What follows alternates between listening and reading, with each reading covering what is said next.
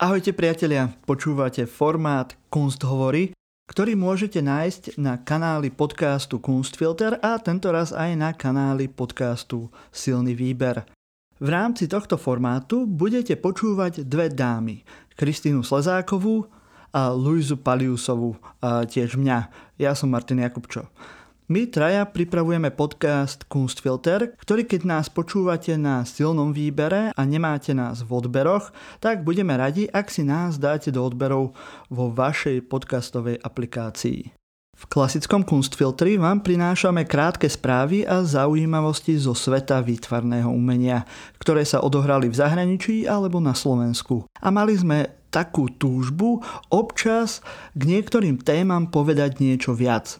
Tak sme si vymysleli tento formát a uvidíme, ako sa vám bude páčiť. Dnes sa budeme rozprávať o galériách, ktoré slúžili ako testovacie centrá, o rúcaní svoch otrokárov, o výstavách vo verejnom priestore a tiež o pláne obnovy a o reformách, ktoré pripravuje Ministerstvo kultúry.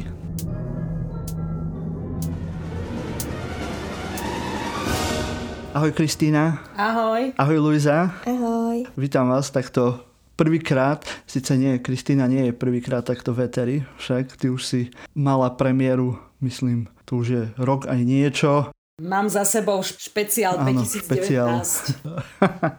Výborne.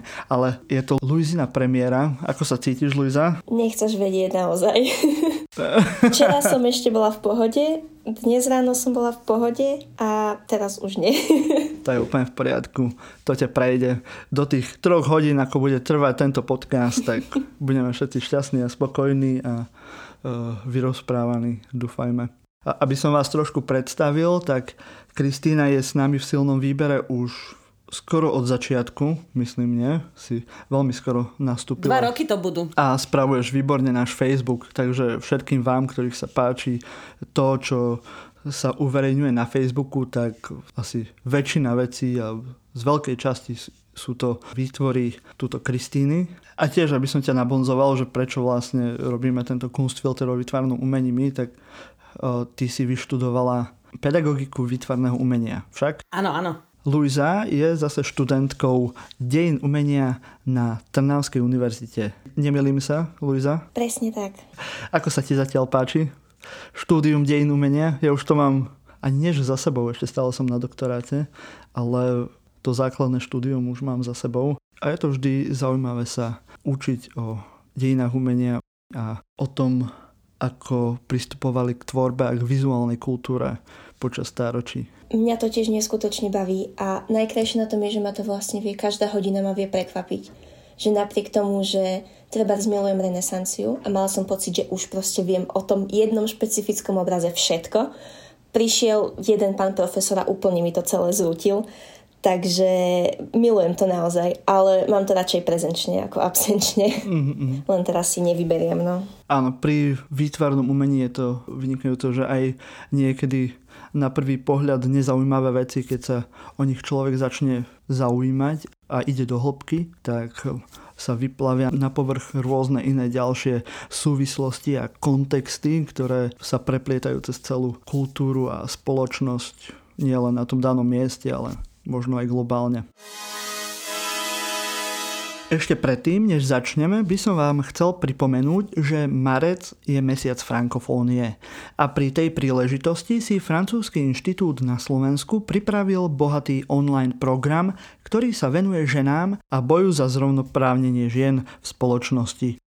Na stránke institutfrances.sk nájdete podrobný program s výstavami, premietaním filmov, koncertami, diskusiami a mnoho ďalšieho. Opakujem, stránka institutfrances.sk. Odkaz na túto stránku nájdete aj v popise tohto podcastu.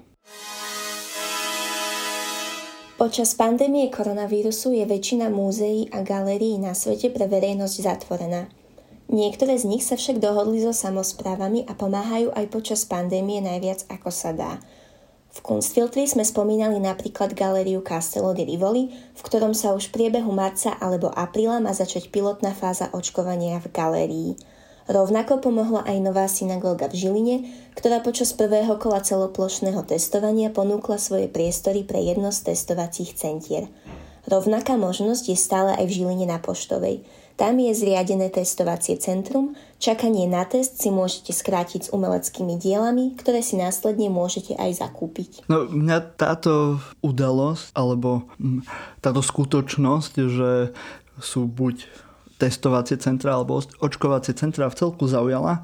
A keď som teraz nad tým akože rozmýšľal, tak som si vedel, že to je úplne ideálny priestor na takéto veci. Keď máš White Cube, ten White Cube tradičný, tak je ideálny práve pre tieto medicínske záležitosti. A ešte keď máš galériu alebo múzeum, kde máš práve ten priestor prispôsobený na to, aby ľudia chodili dookola, tak to môže úplne super prispôsobiť tomu, aby tí ľudia prešli cez nejaké testovanie, vychádzali iným vchodom, prípadne si to ešte prispôsobiť podľa toho, ako chceš, aby tí ľudia po sebe išli. No mňa by zaujímalo, že či tie uh, testovacie centra, ktoré sú zriadené v galériách, uh, aj navštevujú nejakí milovníci umenia, alebo že či vieme, že sa po tých e, dielach pozerajú, alebo naozaj len si tam idú uh, nechať urobiť ten test, počkajú na výsledky a utekajú rýchlo domov. Ja som bola v tej novej synagóge v Žiline uh-huh. počas toho plošného testovania a akurát tam bola výstava Oskara Čepana, čo som bola úplne nadšená.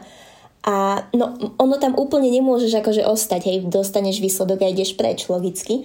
Ale ľudia sa obzerali vlastne okolo seba. Aj pri každej stoličke boli um, informačné a propagačné materiály k tej výstave, aby vedeli, na čo sa pozerajú.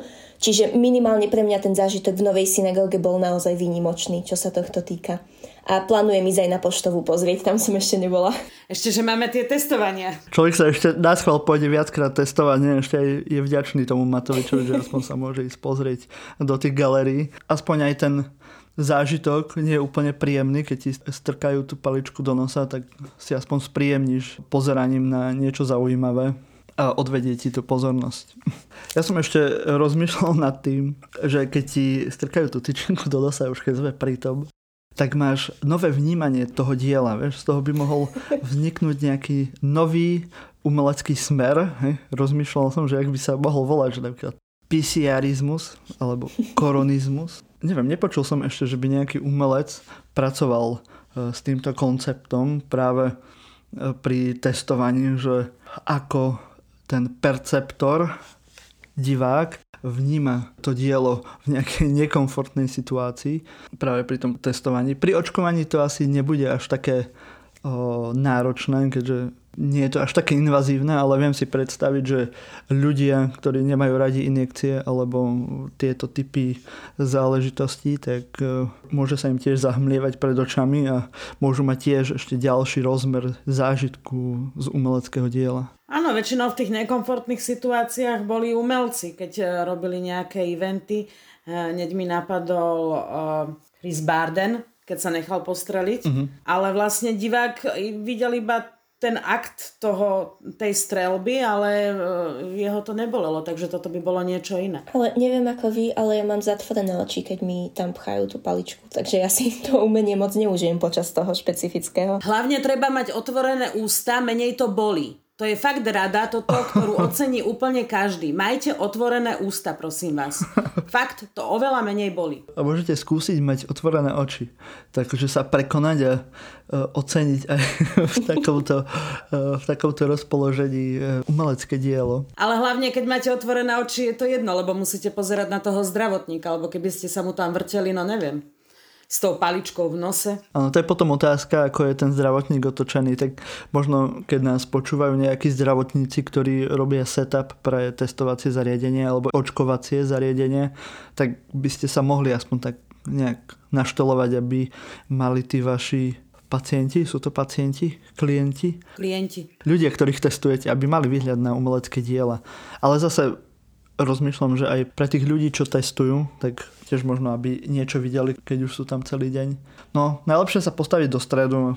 Ono teraz je v novej synagóge e, postavená tá sféra. To môže byť tiež zaujímavé, keby sa robilo testovanie priamo, priamo uprostred tej sféry. To by mohlo mať ešte ďalší nejaký umelecký a kontemplatívny rozmer. Určite. A tých testovaní si užijeme asi ešte celkom dosť. Vyzerá to tak, takže mm, tieto nápady podľa mňa určite sú dobré. Tak testov máme nakúpených dosť, takže myslím, že e, sa toho nemusíme báť a ešte ak náhodou to aj tak vyjde, že budeme mať samotestovacie, tak si môžete zobrať tento test a ísť do nejakej miestnej galerie a si to vyskúšať aj takto na sebe. Áno, s paličkou v nose, uprostred galerie, to bude super. A potom môžete nám napísať a môžeme spísať nejaký manifest koronizmu alebo pisiarizmu by sme to mohli zaviesť. Ak nemáte obrazy doma, tak treba pozerať na kachličky alebo na drevo a hľadať v tom obrazy.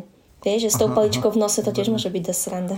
No vidíš, tak tu už máme niekoľko rozmerov, ako používať a, a už, sa, už sa nám tu vytvárajú nové smery v koronizme. Ja si ale myslím, že... Takže mali by sme to rýchlo zapisovať. Áno, ale keď vieš, keď niekto s týmto prerazí a bude vystavovať v New Yorku a kade tade, tak potom by nám z toho malo niečo kvapnúť, nie? že sme to vymysleli ako. No ale museli by sme to najprv si dať patentovať tak hneď ako dokončíme toto nahrávanie, tak ja budem písať na nejaké fondy vytvarného umenia, alebo neviem, kde sa to prihlasuje. To je nejaké duševné vlastníctvo. Tak musíme to čo to najrychlejšie publikovať. Áno, spýtame sa Slava. A rýchlo musíme tento podcast publikovať, aby o tom všetci vedeli. A ešte nejde s titulkami v angličtine. Lebo... A hlavne patentoví úradníci sú vraj niektorí už zaočkovaní, takže keď tam zbehneš aj osobne, oni sa nemajú čoho báť. Ja, výborne. Tak to máme vymyslené.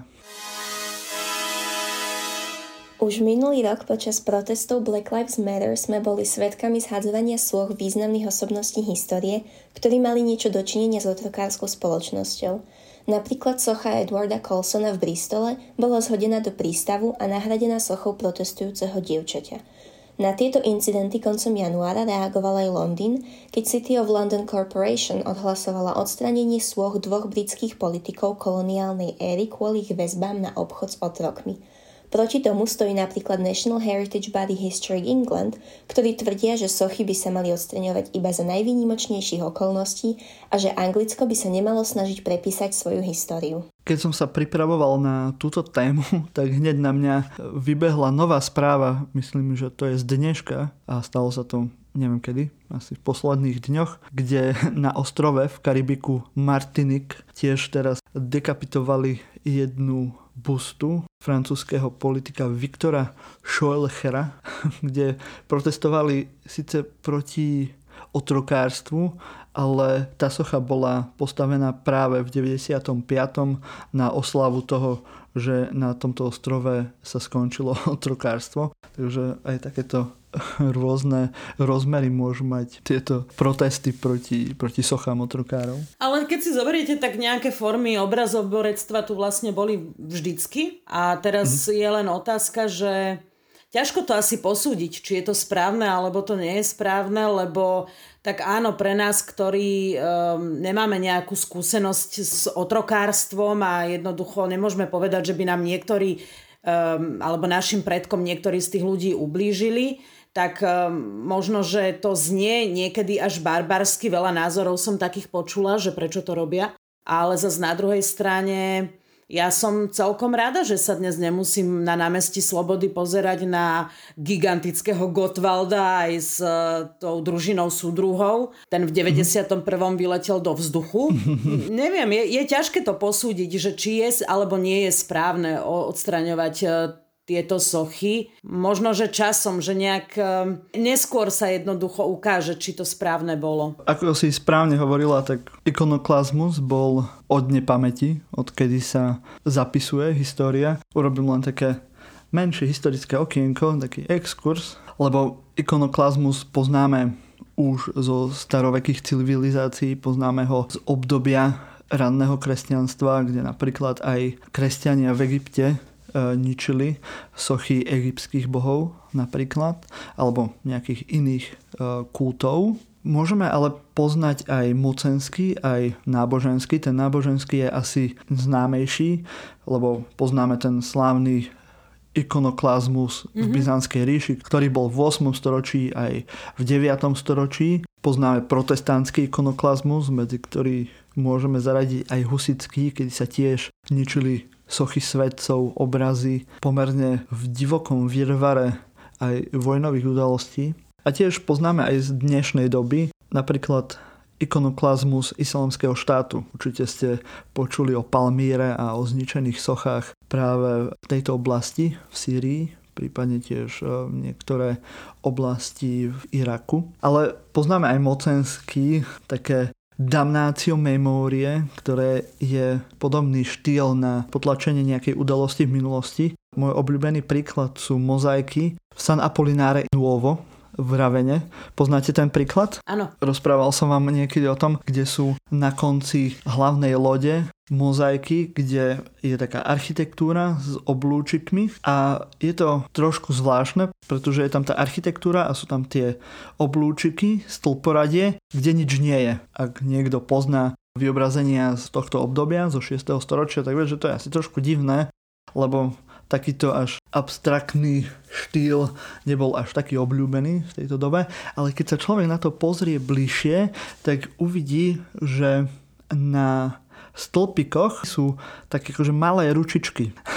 Predpokladá sa, že práve v tom stĺporadí pod tými oblúkmi boli zobrazené postavy vtedy vládnucej dynastie Teodorika, ktorý bol v Ravene ktorého potom nahradila byzantská správa pod Justinianom a teda ho celého vymenili a ostali tam teda len tie ručičky, ktoré sa im už nechceli prerábať, lebo to by už museli prerábať celú, celú tú architektúru, ktorá tam bola.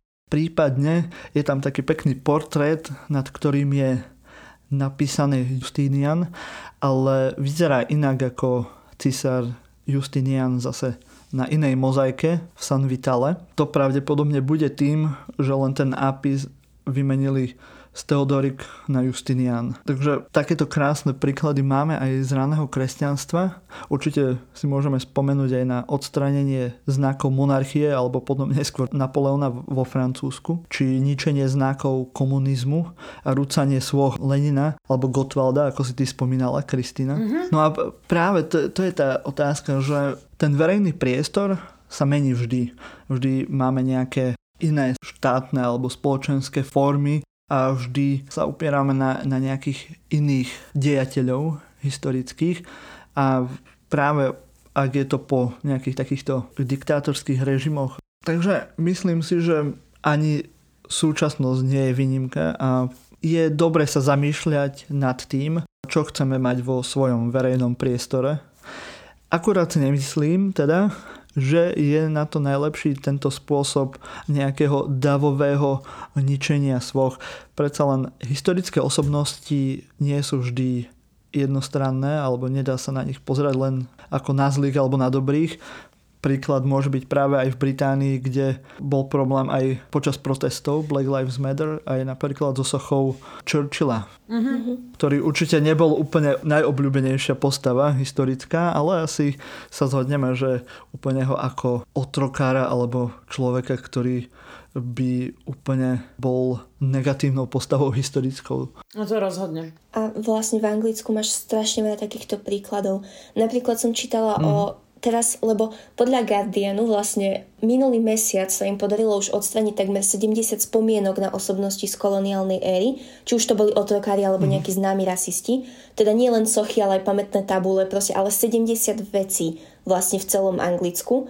A napríklad zmizli mm-hmm. tri sochy Williama Gladstona, ktorý, jeho otec bol otrokár, on bol proti zákazu otrokárčenia, ale takisto bol štyrikrát premiérom Spojeného kráľovstva. A okrem mm-hmm. sôch, ktoré má po celej Británii, je po ňom pomenovaných množstvo škôl, ulic, knižníc, univerzita jedna je proste pomenovaná po ňom. A tam už je taká tá dilema, že ak začneš pri sochách, tak kde chceme skončiť? Že kde by sme mali no. skončiť pri odstraňovaní pamiatky vlastne na, na niekoho, kto síce bol otrokárom, ale takisto urobil veľa aj pre ten štát. A hlavne ešte, keď je to v tom historickom kontexte, že čase, kedy nechcem povedať, že otrokárstvo bolo v pohode, lebo asi to nebolo nikdy v pohode, ale bolo to akceptované v tej dobe, tak úplne sa na to pozerať len z tej prízmy súčasnosti nie je úplne najlepší spôsob, si myslím. Alebo minimálne by o tom mala prebiehať nejaká väčšia verejná diskusia. Rozhodne asi viac odborná ako emotívna. Tak, s tým úplne súhlasím, hej. Možno ste počuli o situácii zase v Prahe, kde odstraňovali sochu Koneva, sovietského generála, ktorý tiež e, vyvolal rôzne emócie. A je otázka, či bolo nutné ho odstraňovať, lebo tiež sa môžeme na ňo pozerať pozitívne a negatívne, teda asi zväčša negatívne z dnešného pohľadu, ale je otázka, či to bolo až také nutné nejak počas lockdownu v Prahe narýchlo odstrániť e, sochu a tým pádom takýmto spôsobom vyriešiť nejaký problém, ktorý v tej Prahe mali a na, ktoré, na ktorý nebol jednoznačný názor. Podobná vec, že som si teraz všimol, že ani pri nejakej veľkej diskusii alebo pompe sa postavil Mariánsky stĺp na staromestskom námestí v Prahe. Neviem, či ste zachytili. Áno. Alebo tú diskusiu okolo neho. Je to Mariánsky stĺp na staromestskom námestí, ktorý stiahli pri založení Československa v 1918 a bolo to práve tiež za takýchto okolností, že v podstate dav rozvášnený e, dvomi postavami, ktorých si teraz nespomeniem, ako sa volali, ale bol to tiež dáv, ktorý zničil tento Mariánsky stĺp, pretože v tom videl práve znak monarchie Rakúsko-Uhorska, i keď to nemalo úplne tento kontext, ktorý si oni predstavovali, ale už to bolo zničené a až, až minulý rok, myslím, že ho postavili a na novo. Čo je tiež otázka, či je to úplne legitímne robiť kópiu Mariánskeho stĺpu či je to až také nutné. Mm, to máš ako zo sochou Márie Terezie v Bratislave, ktorá mm. bola zvrhnutá takisto mm-hmm. po mhm. prvej svetovej vojne, keď vznikla prvá Československá republika, tak samozrejme e, tá pamiatka na monarchiu vtedy nebola žiaduca a teraz vlastne tá, tá snaha znova ju vrátiť do verejného priestoru, takisto si nemyslím, že je to dobrý nápad. Zase na druhej strane je naozaj škoda, že v Bratislave nemáme nejakú sochu významnejšiu Marie Terezie, pripomienku takejto veľkej panovníčky a myslím si, že mohli by sme si to nejak pripomenúť aj túto osobnosť, i keď asi možno nie úplne touto sochou, ale možno niečím moderným alebo nieč, niečím, čo bude zapadať aj do nového kontextu našej, našej krajiny. Mm, rozhodne si nemyslím, že kopia 100 ehm, rokov zničenej sochy je úplne ten najlepší nápad. To je podľa mňa skôr niečo, čo patrí do galérie, do múzea. Vieš, že lebo veď aj napríklad u nás doma v Spišskej Novej Vsi máme Imakulatu, ktorá originál uh-huh. je v múzeu a kópia sa vystavila, čo je, vieš, že uh-huh. keď už chceme kopírovať a nahradzovať, tak radšej to dajme do múzea, podľa mňa. Uh-huh. Ale ešte som chcela k tej soche v Prahe, že lepšie to odstraniť na tajnáša počas korony, počas lockdownu, ako to hodiť do prístavu, podľa mňa, vieš. No, ako to je samozrejme jasné. Áno, tak tá socha išla do depozitu. Išla, išla, no a čaká, kým si ju Rusi odvezú, ale zase sa až k tomu tak nemajú zatiaľ. Áno, veď to je... Ale tá... za to si z toho urobili pomerne veľkú estrádu v televízii. Hej, to, to je práve tá vec, že podľa mňa nie je ani tak problém v tom, že Pražania teda, alebo ja neviem, že či sa k tomu vyjadrili, e, alebo koľko ľudí sa k tomu vyjadrovalo, ale teda, že predstavitelia minimálne teda Prahy 6 tam tú sochu mať nechceli. Problém podľa mňa začal byť až vtedy, keď sa do toho začalo až príliš montovať Rusko a stal sa z toho medzinárodná téma a medzinárodný škandál, že Česi si dos- dovolili odstrániť uh, sochu maršala Koneva. To, toto sa mi zdá nefer, že v podstate už nie sme vazalmi Sovietskeho zväzu ani Ruska, takže to, čo majú e, Česi vo svojom verejnom priestore, si myslím, že je vysosne ich vecou. Určite. Akurát je tam ten ešte širší kontext práve starostom Žeporí e, s Pavlom Novotným, ktorý vyexponoval aj svojim správaním a práve ešte aj tým, že práve v Žeporí chcel zase postaviť sochu Vlasovcom alebo pomník a je to proste problém, ale samozrejme Česi si môžu stavať povníky a odstraňovať sochy ako chcú a asi žiadna iná mocnosť alebo iný štát by im do toho úplne nemal kecať. No, novotný je tiež taký druhý extrém, ale to už by bola zase úplne iná téma. ok, myslím, že môžeme dať jingle a Kristýna, ty teraz máš výstavy v verejnom priestore. Tak už sme to spomínali, že všetky galerie sú od novembra zatvorené. Aj keď teda výstavné plány im bežia, výstavy inštalujú, otvárajú, akurát, že ľudia na nich nie sú a všetko sa presúva len do online formy. Majú, e, teda výhodu majú tie galerie, ktoré majú nejaké e, predispozície stavebné, napríklad Kunsthalle Lab, ktorá má tam vlastne ten presklený roh a diváci sa vedia na tú výstavu pozrieť aj zvonku celkom, celkom dobre, alebo potom v Trnave je galeria Výklad, kde vlastne ide o starý výklad, e, do ktorého sa vždy inštaluje jedno dielo, ktoré tam nejaký čas pobudne a diváci, ktorí idú po hlavnej ulici si ho môžu pozrieť. A potom tu máme ešte partizánske akcie umelcov, ktorí jednoducho inštalujú svoje diela do verejného priestoru len tak. Uh, myslíš si, že je dobré robiť partizánske výstavy alebo dávať do verejného priestoru takto gerilovo umelecké dielo? Určite.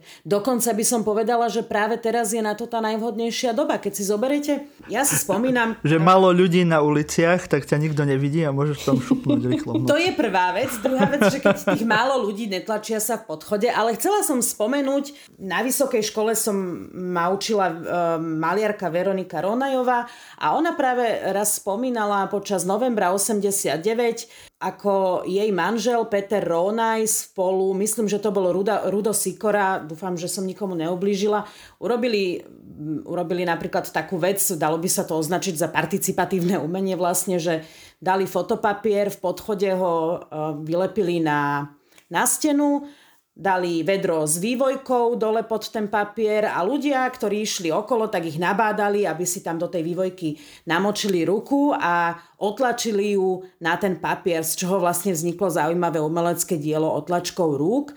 A takýchto diel bolo samozrejme viac, veď vieme, že, že umelci v 89.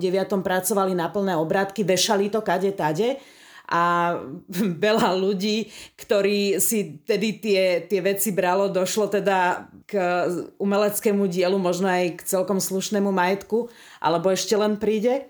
Tak toto úplne nie, hej, ale tie výstavy vo verejnom priestore, tá prezentácia umenia je určite dobrá vec a budem rada, ak sa k tomu viacero umelcov pridá. No ja si spomínam, keď sme ešte s priateľmi pred veľa rokmi začínali s festivalom Um Um, kde sme práve tiež začínali s gerilovými performáciami alebo takými malými divadelnými predstaveniami, kde sme práve pri miestach, kde často na divadlo nenatrafíš, ako pri garážach na sídlisku a, alebo pri obchodnom dome a tak, tak sme robili rôzne mini predstavenia a sa na nás potom chodili pozerať tety s, s taškami v obidvoch rukách a bolo to tiež zaujímavé a nebol ani lockdown, ani nič, len sme chceli do východoslovenského mestečka, odkiaľ pochádzam, trošku zaujímavej kultúry alebo nejakých zaujímavých vecí, nad ktorými môžu ľudia rozmýšľať pri ceste z práce alebo z obchodu. Takže áno, asi súhlasím s tebou, Kristýna, že teraz je dobrý čas na to urobiť aj nejaké gerilové alebo partizánske umenie. Ja sa práve divím, že nepočujeme o viacerých performeroch, ktorí by niečo robili v meste. Lebo by to mohlo aj konečnom dôsledku aj byť výraznejšie. Vieš, že Určite. Keď robí niekto happening na preplnenej ulici, kde každý uteka niekde, tak sa to môže aj trochu stratiť, pokiaľ to nie je nejaká brutálna vec, že si, dajme tomu, semeniky priklincuješ k námestiu pred Kremľom. To by asi niekoho zastavilo. Ale práve teraz, keď si... Ako by si klincom rozbil tie andezitové kocky, alebo čo tam majú? Ja si práve myslím, že niečo také by ma nezastavilo, ale išla by som rýchlejšie, vieš? Ale nespomeniem si, ako sa volal ten performer, ktorý to robil pred viacerými rokmi. Nebol to Ilia Kabakov? Pozriem. M- môže byť. Tak ale vieš zase, či ten performance akože um, splat, platný s pravidlami, ktoré teraz máme. Lebo ako dobre, ako umelec si pravdepodobne živnostník, čiže si môžeš vypísať potvrdenie, že idem teraz pracovať pred staré divadlo v Bratislave Ale vieš, že potom zhromaždí sa ti tam viac ako 6 ľudí, tak čo, akože pošleš ďalšieho preč, vieš, že Neviem si to Nie, úplne to predstaviť. Je super nápad, Luisa. akože fakt, že dá, dá si, sám si vytvorí potvrdenie, že ide pracovať na námestie. Ale vieš, nemusia byť, že stále pri ňom. Vieš, tie happeningy alebo tie performatívne predstavenia umelecké môžu byť aj repetitívne, vieš, takže uh-huh. ľudia môžu chodiť okolo. Zase netvárme sa, že v slovenských mestách nie sú ľudia vonku, hej. Ja som zase na Slovensku teraz dlhšie nebol, ale ak je to takisto ako tu v Čechách, tak myslím si, že by nemal núdzu o, o divákov. Hlavne sú tam aj policajti, takže keď napočítajú nad 6, môžu ja, rozohnať. Teda mali by tam byť policajti. Hej, nehovorme, že sú, lebo mali by tam byť policajti. Alebo môže tam byť viac policajtov. Myslíš, že policajti sa sami rozoženú, keď ich je viac ako 6?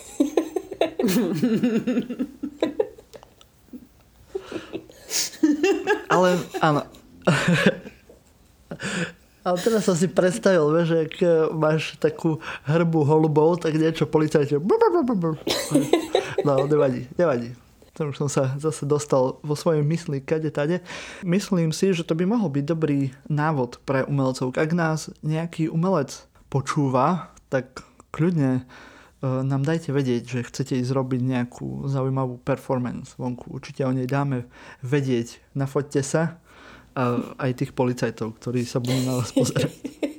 Určite, ale ja si myslím, že normálne aj, aj umelecké artefakty sa dajú uh, položiť niekde na námestie, a teda minimálne si uh, odfotiť a utekať preč. Samozrejme, že to niekto zničí, ale to nikoho nesmie odradiť pre Boha. Treba si to nafotiť a možno raz to zoberie aj galéria, možno aj Slovenská národná. Chceš niečo dať vonku a predať to Národnej galérii. Hej? tak, mimo rečov. Áno, jasné. Ja si pamätám, keď ešte som chodila na Vysokú a sme si tak spolu so spolužiakmi hovorili, že však David Černý vlastne český umelec a hlavne milionár sa, sa dostal do povedomia tak, že najprv robil túto partizančinu, robili to aj s partiou ďalších umelcov tak veľmi e, prefíkanie, aby samozrejme najprv sa tak e, hovorilo, že kto to asi tak mohol spraviť a potom hneď bolo jasné, že to bol David Černý aj s, aj s partiou a zase sa o nej hovorilo a jemu to vynieslo celkom veľkú slávu. Tie veci, ktoré teraz robí, už nie sú také dobré, ale slavný je stále. Čiže Čiže hľadáme nového Banksyho na Slovensku, hej? Môže byť Banksy, v Čechách napríklad bola iniciatíva alebo také združenie umelecké, sa volalo Stohoven. Neviem, či ešte funguje, ale tiež robili takúto partizánštinu a tiež sme aj my spomínali, nie? vo svete sú teraz tie e, monolity kovové, no. ktoré tiež sa objavujú kade tade a tiež sa k tomu prihlásila teraz umelecká skupina, aj keď veľa ufológov a mimozemšťanológov bolo sklamaných. The most famous artist, tak sa volajú, no. Neviem, mňa to napríklad sklamalo tiež, že to je umelecké dielo. Mm. Fakt? Ja som nad tým presne rozmýšľala, že najkrajší koniec ku 2020 by bol proste mimozemšťania. Ako čo viac potrebuješ v tom roku? Už nič. Vieš, akože. Ono, ešte sa môžeme baviť ďalej aj o umení vo verejnom priestore, ale akože zo nejakého spoločenského hľadiska keďže mám pocit, že v posledných rokoch sa málo dáva dôraz na to, aby sa umiestňovali rôzne umelecké diela, či už sochy alebo iné inštalácie. Je to vždy taká nejaká malá slávnosť, keď sa podarí nejaké umelecké dielo dať do, do verejného priestoru, tak tiež ak nás niekto počúva, ktorý na toto má dosah, tak nebojme sa dávať umelecké diela do ulic. A hlavne by som teda si dovolila ešte pripomenúť, že nebojme sa dávať umelecké diela, ktoré naozaj stoja za to, aby boli vo verejnom priestore a nebojme sa opýtať odborníkov. Lebo to je tiež niekedy problém, že sa, sa objaví proste niečo. Veď aj v Prahe je taký škaredý kôň niekde na námestí s takými hrubými nohami. Či čo to je, somárik, alebo čo to je. Ty asi myslíš uh, Jošta v Brne nie? Taký, čo, mysl, čo je taký na vysokých nohách. Ja som myslela, myslela som Brno a povedala som Praha. Áno, tak v Brne je Jošt, ale ja musím povedať, že ja som si tú sochu zamiloval, akože všetci hovorili, keď e, to inštalovali, že preboha, čo to je. a je z toho teraz ako jedna z najväčších atrakcií. Nie len preto, že keď sa postavíš po toho konia, tak sa môžeš pozerať na niečo v tvare mužského prirodzenia. Tam bude ten problém. Áno, ale zase v Brne máme s tvármi mužského prirodzenia veľké skúsenosti. Máme tu aj... Fakt? Áno, máme tu aj Orloj, ktorý má byť v tvare nábojnice. Ale samozrejme pri tom tvare nikoho nenapadne nábojnica, ale všeličo iné v spojitosti s mužstvom. No možno ja mám preto problém s tým koňom, lebo teda párkrát som myšla okolo neho, ale nikdy som sa nepostavila pod neho. Takže ma nemal čím očariť. Na budúce, keď budeš v Brne, tak ja ťa tam zoberiem a ukážem ti. A postavíš ju Ukážem ti to. hej? Ja som si na tú sochu zvykol. Krásne sa pritom pije pivo. Takže... Prípadne v zime je tam klzisko a môžeš sa na korčuliach korčulovať aj pomedzi tie nohy a tak. Je to úplne krásne. No, tento rok nie kvôli tým všetkým lockdownom a tak, ale normálne v normálnom svete sa to tak akože deje. Mhm. Pred pár dňami bol zverejnený na stránke plánobnovy.sk materiál, ktorý by mal ísť teraz podľa slov ministra financí Hegera na medzirezortné pripomienkovanie. Pozreli sme sa na tento plán obnovy a stále tam chýba kultúra či kreatívny priemysel. Kristýna, Luisa, čítali ste tento dokument? To, čo je na tej stránke, ten základný prierez, tak mal asi len 11 stránok a v podstate je tam rovnaký počet tých hlavných oblastí, ktoré chceme podporovať. A áno, keby sme chceli byť veľmi zhovievaví, a asi aj, aj to tak je, že aj pri tých veciach napríklad ako efektívna verejná správa, tak z toho môžu ťažiť aj povedzme umelci, prípadne kreatívny priemysel, alebo niekto, kto sa stará o pamiatky. Len kto tomu uverí, že to tak bude? No, prípadne veda, výskum, inovácie, hej, zelená ekonomika. A to aj hovorili zástupcovia ministerstva kultúry, že teda nie je tam priamo tá oblasť, sa na to asi zabudlo, alebo vykašľali sa na to, neviem.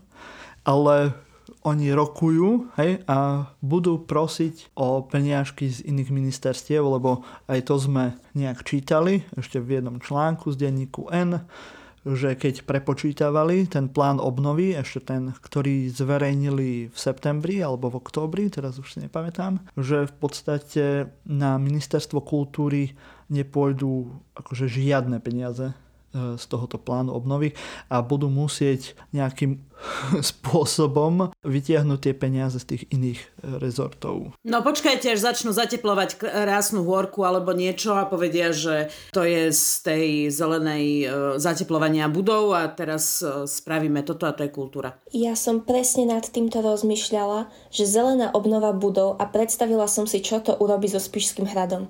Vieš, že ako ja si to strašne si to neviem spojiť proste. Náhodou, vieš, taká pekná proste fasáda na Spiskom hrade, vieš, konečne by nebol taký brudný, chápem, že keby to tam vyčistili, pekne sadrokartón zarovnali, normálne z Disneyho by chodili to fotiť. Fakt, že... Mm, určite.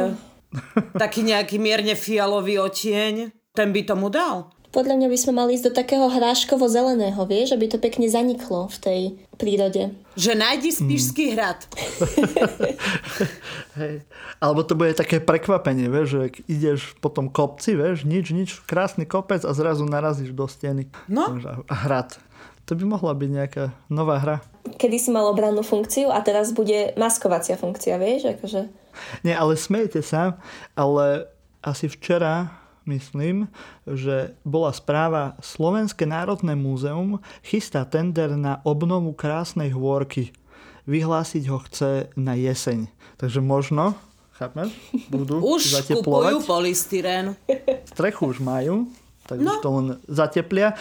A dúfam, že tam dajú to krásne také umenie, vieš, jak je na tých sídliskách, teraz keď každá tá bytovka je inak.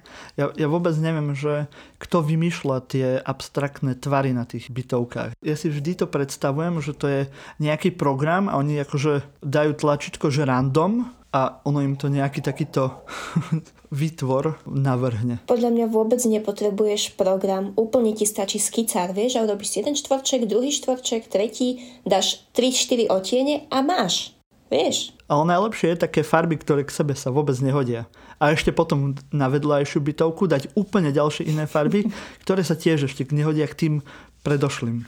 To je, to no dobre, ale to ja že... mám problém s orientáciou napríklad a tak keď viem, že mám ísť do červenej bytovky, tak je to celkom fajn, že nevletím do zelenej.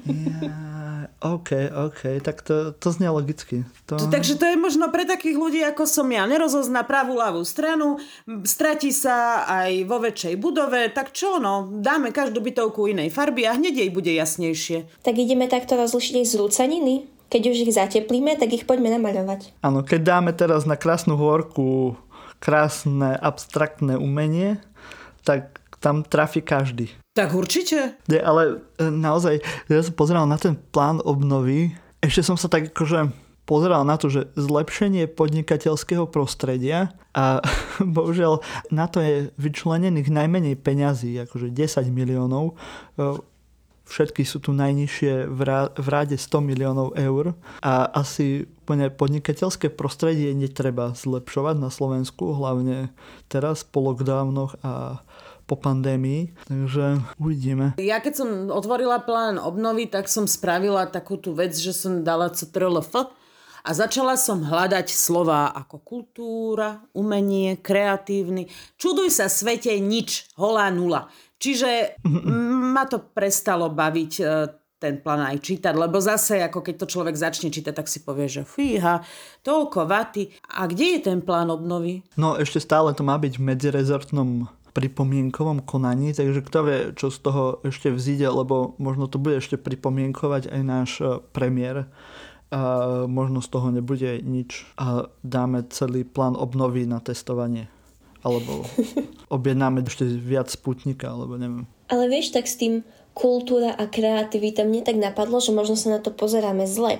Že máš málo peňazí na mm-hmm. podnikateľov a žiadne peniaze na kultúru, pretože podnikatelia sú tak kreatívni v tom, ako si udržiavajú svoje podniky, že už nepotrebuješ peniaze ani na kreativitu, ani na podnikateľov. Alebo keď dáš podnikateľom málo peňazí, tak budú viac kreatívni, tým pádom podporuješ kreativitu a no. kreatívny priemysel. Alebo si hmm. zobrali príklad z Miloša Zemana, ktorý povedal, že e, vlastne umelcom netreba až tak veľa dávať peniazy, lebo umelec e, má byť chudobný a najlepšie umelecké diela vznikali v časoch, keď tým umelcom bolo zle. A ešte mi napadla Margaret Thatcherová, ktorá ako železná lady vytiahla Anglicko zo strašnej krízy, ale teda vraj na umenie bola veľmi skúpa. Ale Umenie sa v Anglicku robilo a robilo sa aj v tom čase veľmi kvalitné. Tak neviem, odkiaľ brali peniaze. A hlavne má byť teda plán obnovy, tak ako je koncipovaný aj z Európskej únii, tak má to podporovať práve rozvoj Hej? Že nie len nejak zachraňovať tie oblasti, ktoré upadajú, ale má aj pomôcť k rozvoju a k ďalšiemu napredovaniu práve po tej kríze a aby to bol taký štartovací nejaký model, ktorý má pomôcť krajinám. Mm-hmm. Ale evidentne do budúcnosti sa nepočíta s kultúrou. Tak hlavne teraz by som ako naozaj vážne, lebo doteraz uh, to máš tak vážne neberte, ale teraz by som skúsila naozaj vážne, že ono to nie je o tom, že idú bedákať umelci, že natrčajú ruku a chcú proste zadarmo uh, si žiť na vysokej nohe. Ale ten kultúrny a kreatívny priemysel má naozaj veľký alebo podstatný podiel v ekonomike a má veľký potenciál aj do budúcnosti. Musíme si uvedomiť, že aj obyvateľstvo e, nám starne, mení sa jeho štruktúra a všetky profesie, ktoré dokážu nejakým spôsobom ľudí, nechcem povedať, že zabávať, ale istým spôsobom um, povznášať, obohacovať o niečo, vzdelávať uh, a tak ďalej, tak uh, sú nesmierne dôležité a mali by sa podporovať. A takisto umenie dokáže prinášať aj peniaze do štátneho rozpočtu. Ako zoberme si, zoberme si napríklad Benátske bienále, ktoré všetci poznáme, vzniklo tak, že mesto Benátky bolo pred totálnym krachom a jeho starosta si vymyslel takú blbosť, predstavte si, že spraví celosvetovú obrovskú výstavu a z toho Benátskeho bienále tie Benátky žijú už vyše 100 rokov. A to len pripomínam, že hádaj, ktorá krajina tu v okolí nemá svoje bienále. No to je ťažká otázka. Áno, uhadla si Slovensko. Hej, alebo Bilbao takisto postavili tam tú zaujímavú uh, budovu Guggenheimovho múzea a mesto, ktoré dosť upadalo, sa zmenilo veľmi a stalo sa z neho turistická atrakcia obrovská. A ešte s tým, že teda uh, je, je tam naozaj prezentované kvalitné umenie, že nie je to nejaká gičovina. Áno, áno, do kultúry musíme investovať, keď chceme, aby sme ju mali kvalitnú, lebo aj cez kultúru, aj cez kreatívny priemysel sa formuje naša spoločnosť a keď ju chceme mať kvalitnú, tak ju musíme aj podporovať. A tým nemyslím len do toho liať peniaze, lebo to nemusí byť vždy najefektívnejší spôsob. Určite. Ale aj uľahčovať eh, prostredie, v ktorom sa tí ľudia pohybujú a napríklad neklásť im pod nohy polena veľkou administratívou alebo niečím iným, čo musia tí umelci urobiť, lebo najhoršie, čo môžeš urobiť umelcovi, je ho zaťažiť byrokraciou, prípadne niečím, čo, čo musí písať alebo niekde vytvárať niečo, čo nie je v rámci jeho kreatívnej oblasti. A určite, keď e, s tým nezačneme teraz, tak e, to nemôžeme rozbehnúť nikdy. Ale tak vieš, na to všetko by sa myslelo a bralo by sa na to ohľad, keby politici a celkovo vlastne ľudia, ktorí na to majú nejaký dosah, sa zaujímali o tú kultúru. Ale ja neviem kedy... No, viem, že naša pani ministerka kultúry bola v divadle v Žiline a páčili sa jej kostýmy, ale to je tak všetko, čo ja viem akože o nich z toho kultúrneho hľadiska. Že neviem, či niekto Matoviča napríklad videl niekedy v divadle. A to je presne oh, vidieť, robí že... divadlo každý deň, počkaj. Nie vo svojom divadle, to je iné. Až moc. Ale že, že ano, proste to je vidieť, že keď sa dáva ministerstvo kultúry, tak sa dáva ako posledné. Že nikto nikdy neprejavil o neho taký neviem aký záujem, že my keď budeme vo vláde, tak ministerstvo kultúry bude prvé, ktoré budeme chcieť. A to je proste vidieť na tom, v akom stave je tá kultúra na Slovensku. A no, našu pani ministerku kultúry momentálne najviac trápi električka, ktorá má ísť pred SMDčkom, než čokoľvek iné, takže... To si myslím je dlhoročný problém nejakých slovenských politických zástupcov, že málo kto, občas jeden, dvaja sa tam objavia, ktorí sú nejak kultivovaní alebo kultúrne založení ľudia. Väčšinou je to práve naopak, sú to buď hulváti, alebo práve povedzme biznisovo nastavení ľudia alebo právnici, čo je pomerne škoda. Viac kultúrnych ľudí do politiky. Voľte ma. Budem kandidovať. Áno, ja som chcela tiež dať, dať taký slub, že keď ja dostanem ministerstvo kultúry, tak to bude úplne iné. Neviem, kde sa mám teraz prihlásiť. Tak mohlo by to byť presne, tak, čo sa má robiť. Hej, mohlo by to byť tak ako Krajči, keď povedal, že keď sa nájde niekto, kto, je na, kto by to vedel robiť lepšie, nech sa mu prihlási. Mohol by to tak urobiť každý minister, vieš, že... Keby to bolo tak jednoduché, však áno. Ešte sa pozrieme nakoniec na jednu tému, ktorá v podstate s touto témou tiež súvisí. Posledná téma sú ešte pripravované reformy Ministerstva kultúry, ktoré nájdeme v materiáli, ktorý má názov Reformy pre udržateľný rozvoj kultúry a kreatívneho priemyslu. No a tieto reformy sa majú týkať piatich odvetví, nástrojov na podporu kultúrneho a kreatívneho priemyslu, štruktúry a kvality knižničnej siete, starostlivosti o zbierkové fondy, starostlivosti o pamiatkový fond a tiež aj plurality a dôveryhodnosti médií. Môžem sa ja len... No? Prepáč, že ti do toho skáčem. Už som trochu jak slavo. Ale uh, ja by som sa len úplne pri tej poslednej kapitolke zastavila. Na to majú ísť 3 milióny na pluralitu a dôveryhodnosť médií. To je akože skresaný plán Matovičových novín? No. Ako to vnímate vy? To je, to je prvé, čo mi napadlo. uh, ja sa trošku obávam, že tam bude milión registrov, keď som tam sa pozeral na, na tú reformu poslednú. Aha, aha. Áno, tam ide veľa peňazí, lebo musíš vytvoriť milión registrov, ktoré akože majú Čoho? pájať všetky e, tieto veci v rámci duševného vlastníctva. Že register konečných užívateľov výhod v oblasti médií, register periodickej tlače aj vydavateľov, register tlačových agentúr, register audiovizuálnych mediálnych Ó, služieb a ich poskytovateľov, bla bla bla bla bla bla. Hej, takže... Už aj lutujem, že som, že som to spomenula. Takže, vieš, keď už robíš t- tieto IT veci a registre, na to potrebuješ veľa peňazí, lebo na tom sa asi bude niekto nabalovať. Aha. Ale nechcem nejak akože krivdiť, alebo čo. Ešte tu je, že zavedenie IT systému na automatickú kontrolu dodržiavania kodexov. Akože čo? Mm-hmm. Dobre, to bude taký IT systém ako Slovensko SK, lebo teraz ako sa prihlasuje na to očkovanie. Mne sa tu už dve hodiny načítava stránka toho očkovania.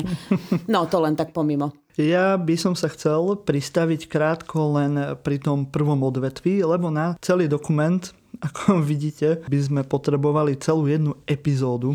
A aby som len vám priblížil tú jednu oblasť, tak v rámci tejto reformy chcú vytvoriť že agentúru na podporu kultúrno-kreatívneho priemyslu a tiež niečo, čo nazývajú, že strešná organizácia umelcov a iných profesionálov v kultúrno-kreatívnom priemysle.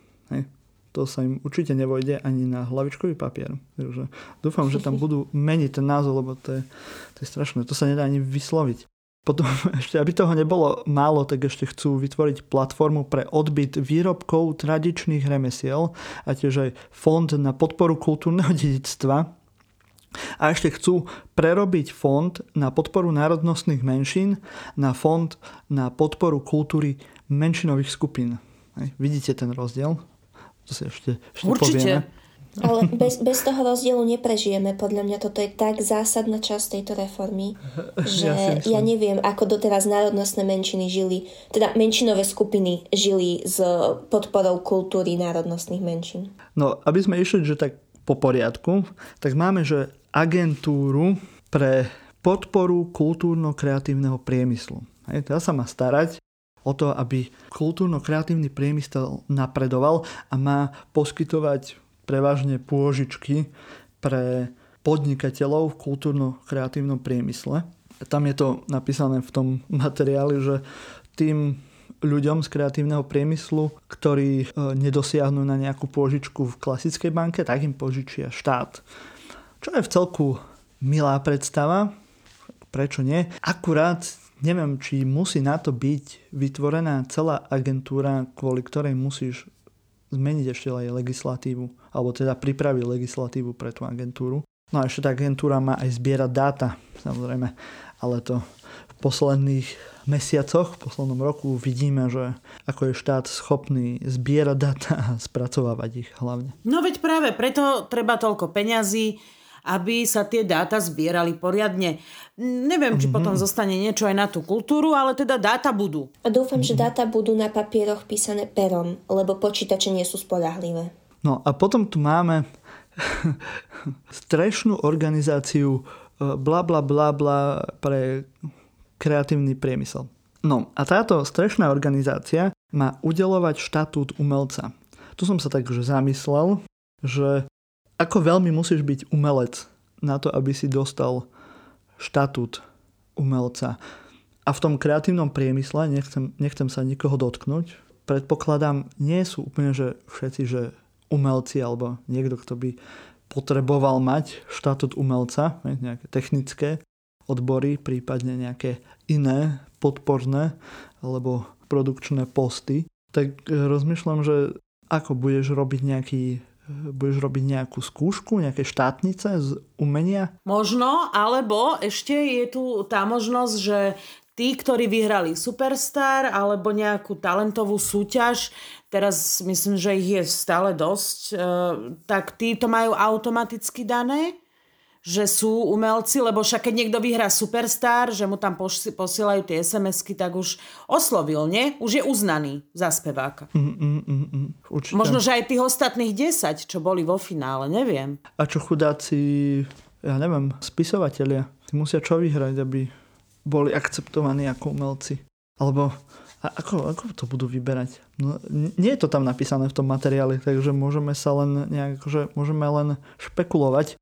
Táto strešná organizácia chce tiež aj zjednotiť fondy, ale tiež nie je napísané, že ako a ktoré fondy, lebo máme tých fondov habedej, máme tie tri veľké, fond na podporu umenia a fond na podporu kultúry národnostných menšín. Ja mám fakt pocit, že niekto si ujíždí na ministerstve kultúry na týchto dlhých názvoch. Fakt. Čo by tam celé dni robili?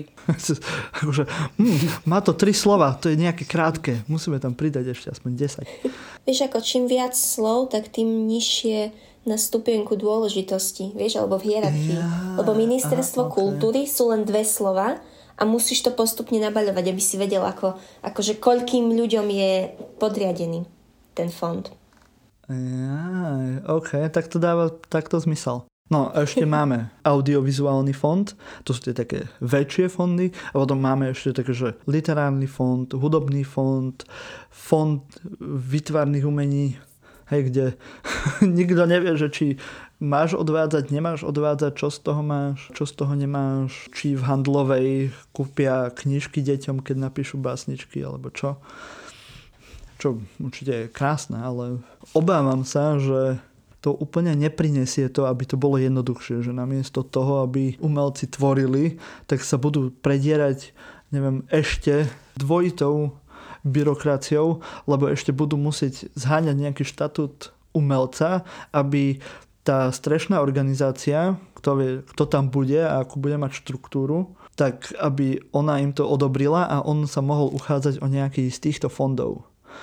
Ona je celkovo z môjho pohľadu problém to, že práve ten kultúrny kreatívny priemysel je strašne rozsiahly, je tam strašne veľa vecí. Tam máš literatúru, máš tam hudbu, máš tam e, divadlo, máš tam film, máš tam vytvarné umenie, ktoré len keď vytvarné umenie rozdelíme, tak je tam milión variant od umelcov, ktorí robia predajnejšie umenie až po umelcov, ktorí robia veci, ktoré síce nie sú také dobré na trh, ale zase otvárajú nové dvere v premyšľaní o umení alebo o vizuálnej kultúre, čo určite má cenu podporovať. Neviem si predstaviť, ako toto všetko chcú vobchať pod jednu, hej, prepitujem strešnú organizáciu, a obávam sa, či to neurobí ešte väčší bordel. Podľa mňa to určite urobí bordel, ale tá strešná organizácia, no jednoducho tá strecha bude veľká. Preto mm-hmm. je to strešná. Aha. To dáva logiku. Nie, ale naozaj, na čo vytvárame ďalšie proste veci? Namiesto toho, aby sme veci zjednodušovali, tak tam prirábame ďalšie veci, ďalšiu legislatívu, niečo, čo nepotrebujeme ja si osobne myslím, a to súvisí aj s tou ďalšou vecou, akože platforma pre odbyt výrobkov tradičných remesiel, a ako má vyzerať platforma? Bude to internetová platforma? Alebo ja neviem, bude to úrad? A čo úľu? Nemáme úľu náhodou? Máme, spravíme ešte jeden. Chápeš? Akože čo? Spravíme Prečo? organizáciu, ktorá bude zastrašovať úľu. Vieš, že no. on je teraz kvôli pandémii zatvorený, tak možno chcú niečo, čo nebude zatvorené. A čo je to akože platforma pre odbyt výrobkov tradičných remesiel? Akože podporovať sieť, keď som to správne pochopil z toho, čo tam napísali, medzi výrobcami tradičných výrobkov a odberateľmi. Ale neviem, opravte ma, ak sa milím, alebo ak niekto z nas- našich poslucháčov to vidí inak, ale viem, že keď som niečo potreboval remeselné, tak viem presne, kde ísť, keď som z tej subkultúry alebo tej bubliny, kde sa o to zaujímame, tak viem presne na Slovensku, kto a v akej kvalite tie veci vyrába. To zase Slovensko nie je až také veľké, že by tu bolo 1 1500 výrobcov modrotláče. A aj keď ich je v celku dosť dnes, tak mi stačí použiť takú zázračnú vecičku, volá sa to, že Google, napíšeš tam modrotlač na Slovensku, výroba a vyhodí ti všetko. Tak na čo potrebujeme platformu? Martin, a máš doma bábiku zo šupolia? Nemám, lebo sa mi nepáči, ale... Tak preto potrebujeme túto strešnú organizáciu ďalšiu. Oni ťa aj presvedčia, že sa ti páčiť budú.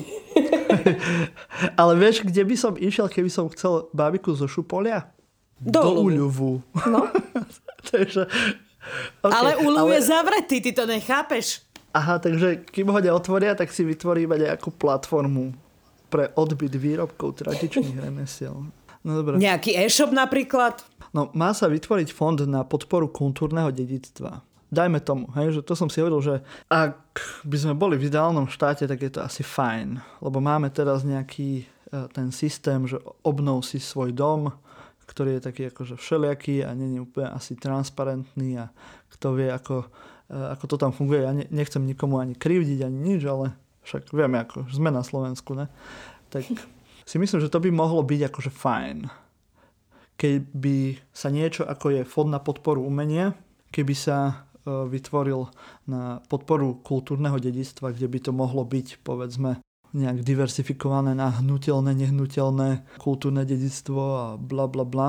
Tak toto mi prišlo ešte pomerne akože sane akože príčetné. Áno, to, to rozhodne. M- mňa by pri tomto len zaujímalo, že keď budeš mať viacero fondov, ako sa ti tam budú rozdeľovať tie peniaze. Lebo vytvoriť fond je fajn, ale z čoho budeš akože financovať ďalší fond. Hlavne, keď Vieš, nemáš žiadne rozdeliš... peniaze z plánu obnovy. No, no to.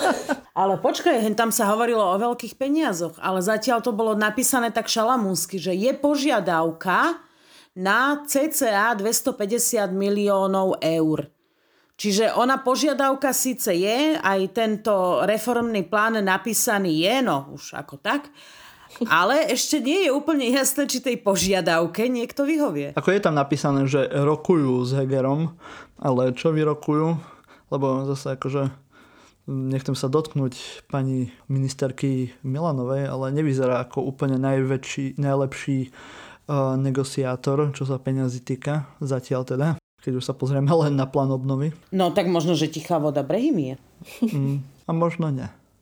No a ešte tu máme tú poslednú vec, že chcú prerobiť fond na podporu národnostných menšín na fond na podporu kultúry menšinových skupín, čo asi uh, takto nejak šípim, nie je to tam nejak že konkrétne napísané, že ako veľmi sa to má meniť alebo čo, ale že asi tam chcú zaradiť aj menšinové skupiny, akurát neviem, že ktoré menšinové skupiny úplne to budú všetky, či tam bude akože LGBTI, budú tam vozičkári, neviem, i iné skupiny menšinové, pretože ak som to správne pochopil, tak aj predtým sa dalo pre tieto menšinové skupiny žiadať aj v iných fondoch a napríklad umenie pre, pre menšinové skupiny nebude vo svojej podstate až tak úplne iné ako pre všetkých ostatných.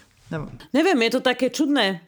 Všetci hovoríme o inklúzii a potom zrazu, keď sa jedná o umenie, tak to treba rozdeľovať. Aké je iné umenie pre gejov a iné umenie pre eh, heterosexuálov alebo iné umenie pre telesne znevýhodnených a pre zdravých. Práve to, toto akože rozmýšľam, že či sa to musí takto nejak akože špecifikovať. Lebo akože chápem e, národnostné menšiny a v rámci tej kultúry, lebo je to ľudová špecifická kultúra a e, majú to takto radi, že Nemci chmelníci si robia svoj festival a Rusíni v Jakubánoch si robia svoj. Hej, tak, e, ale pri týchto ostatných menšinách práve ako si povedal, že by som to dával skôr dokopy, ako ich akože robil pre nich špeciálne, lebo ako môžeme, môžeme robiť akože špeciálne za, zamerané kultúrne akcie a udalosti na tieto skupiny, ale vytvárať akože konkrétne takýto akože fond alebo podrubriku v nejakom fonde. Ja neviem, ako sa na to pozerajú ľudia práve z týchto menšinových skupín. Kľudne, ak budete mať chuť, môžete nám napísať, že či to beriete ako pozitívnu alebo práve negatívnu vec, že sa vyčlenuje e, takýto konkrétny sektor. Trošku v tom vidím ten zámer toho, že predošla pani ministerka kultúry a terajší minister sociálnych vecí a rodiny trošku odsekli peniaze práve na kultúru alebo práve neziskové organizácie alebo udalosti spojené práve napríklad s LGBTI. Možno takto chcú nejak zabezpečiť, aby tam nejaké tieto peniaze išli v každom prípade. Ale úplne nemyslím si, že či to je takto najšťastnejší formát. Keby sme boli v normálnej krajine, tak jednoducho neriešime toto. Riešime to, či idú peniaze na e, dobrý, zmysluplný projekt, o čom by mali rozhodovať odborníci, samozrejme, a nie na to, či ide o projekt e, pre gejov alebo pre niekoho iného, pre nejakú inú menšinu. A mhm. ďalšia vec, ja si nemyslím, že, že teda nechcem nikomu kriudiť, ale možno, že to nie je o tom, že aby sa tam nejaké peniaze dostali, ale skôr je to aj forma alebo nástroj kontroly. Lebo keď žiadaš mm-hmm. peniaze na nejaký projekt, hoci je aj zameraný na nejakú, alebo určený pre nejakú menšinu, tak um, žiadaš ho z celého toho balíka. Nie je to také prehľadné, ako keď uh, žiadaš peniaze povedzme na dúhový Pride, na nejaký happening tam alebo na niečo. Jednoducho žiadaš z toho fondu na podporu uh, menšín, uh, napríklad aj LGBTI. Ako, ja dúfam, že to nebude len akože to LGBTI, lebo ako môže byť práve, môžu byť ľudia, ktorí sú práve telesne znevýhodnení a napríklad teda nevidiaci alebo nepočujúci povedzme majú špecifické potreby aj v rámci nejakých kultúrnych akcií a je fajn myslieť aj na nich. Áno, ale to už potom aj svedčí o kvalite tých akcií, pretože keď máš dobre urobenú akciu, dobre urobenú napríklad aj výstavu, tak je samozrejme pre človeka, ktorý tú výstavu robí, že myslíš na všetkých. A teraz je, mm-hmm. dnes je úplne bežné, že aj výstava má napríklad haptické prvky pre nevidiacich, alebo že niektoré diela sú vyslovene určené na to, aby sa ich nevidiaci mohli dotýkať a aby si mohli nahmatať nahmatať ten tvar. Samozrejme o tom, že aj popisky už bývajú, alebo máš, máš urobené audionahrávky tých popisných eh, textov a tak ďalej. Čiže o tom by to malo byť, že my, mm-hmm. my mhm. sa bavíme a stále sa hovorí o inklúzii a nie o tom, že ideme rozdeľovať niečo. Umenie pre telesne postihnutých, umenie pre hen takých, pre takých, pre majoritu, pre... No, akože podľa mňa je to hlúposť. Umenie má spájať. Neviem, mne pri tomto ešte fonde napadlo možno akože podpora umelcov, napríklad tých, ktorí maľujú ústami alebo nohami.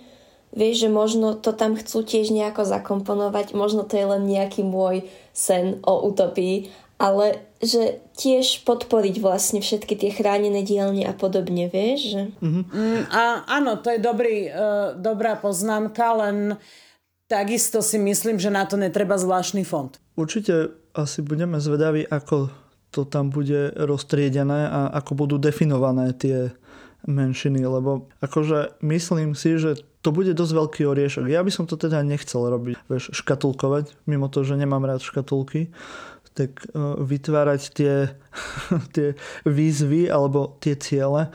Takže na to si budeme musieť počkať, ako to bude konkrétne vyzerať. Trošku sa toho obávam, ale radšej sa obávať a byť pozitívne prekvapený, ako sa tešiť a byť sklamaný. Uvidíme ešte, ako budú pokračovať tieto prípravy reforiem, lebo dúfam, že je to len začiatok a že sa o tomto bude ešte baviť práve v medzirezortnom pripomienkovom konaní alebo v nejakých iných verejných diskusiách. Rozhodne to budeme sledovať. Určite to budeme sledovať. Radi sa pripojíme a uvidíme. Ja som tak len sa zamýšľala nad tým, keď máš na tej prvej strane to zhrnutie tej reformy, že je tam napísané, že transformácia nezávislých dotačných fondov. To použitie toho, že transformácia nezávislých vo mne vyhadzuje všetky možné vykričníky, vieš? Lebo presne to sa teraz hovorí o, min- o reforme vysokých škôl. Že sa mm-hmm. akýmsi spôsobom transformujú akademické senáty a, a strašne sa mi nepáčia tieto štyri slova v tejto reforme. Ono celkovo ten reformný program, ktorý teraz vypustilo Ministerstvo kultúry, tak vyzerá byť šitý trochu horúcou ihlou Že vyzerá to, že chlapci, chlapci, rýchlo dajte mi, čo už máte a rýchlo to vydáme. Lebo zase až tak veľmi konkrétne veci tam nie sú asi ako by som si predstavoval. A už len z toho, čo sme si teraz predstavili, tak môže tam byť milión a jedna varianta spôsobov, ako to uchopiť. Aj zle, aj dobré. Ja budem dúfať eh, v to najlepšie, očakávať to najhoršie a uvidíme. No. Ja som si spomenula, že asi pred šiestimi rokmi vydal vtedajší minister kultúry stratégiu rozvoja kultúry roky 2015 až 2020. Bol to Marek Maďarič. A ja som tú stratégiu vtedy čítala. No a nechcem byť teda zase za, toho, za tú mudrosráčku, ale jednoducho bola to taká istá vata, ako je to vata teraz a neviem, čo sa zlepšilo. A tým asi môžeme skončiť.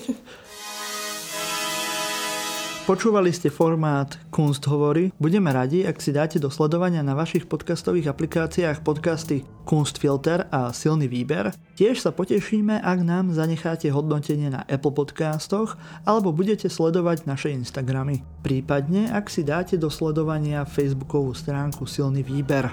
Lúči sa s vami Martin Jakubčo, Kristýna Slezáková a Luisa Paliusová. Majte sa krásne a zostaňte kreatívni.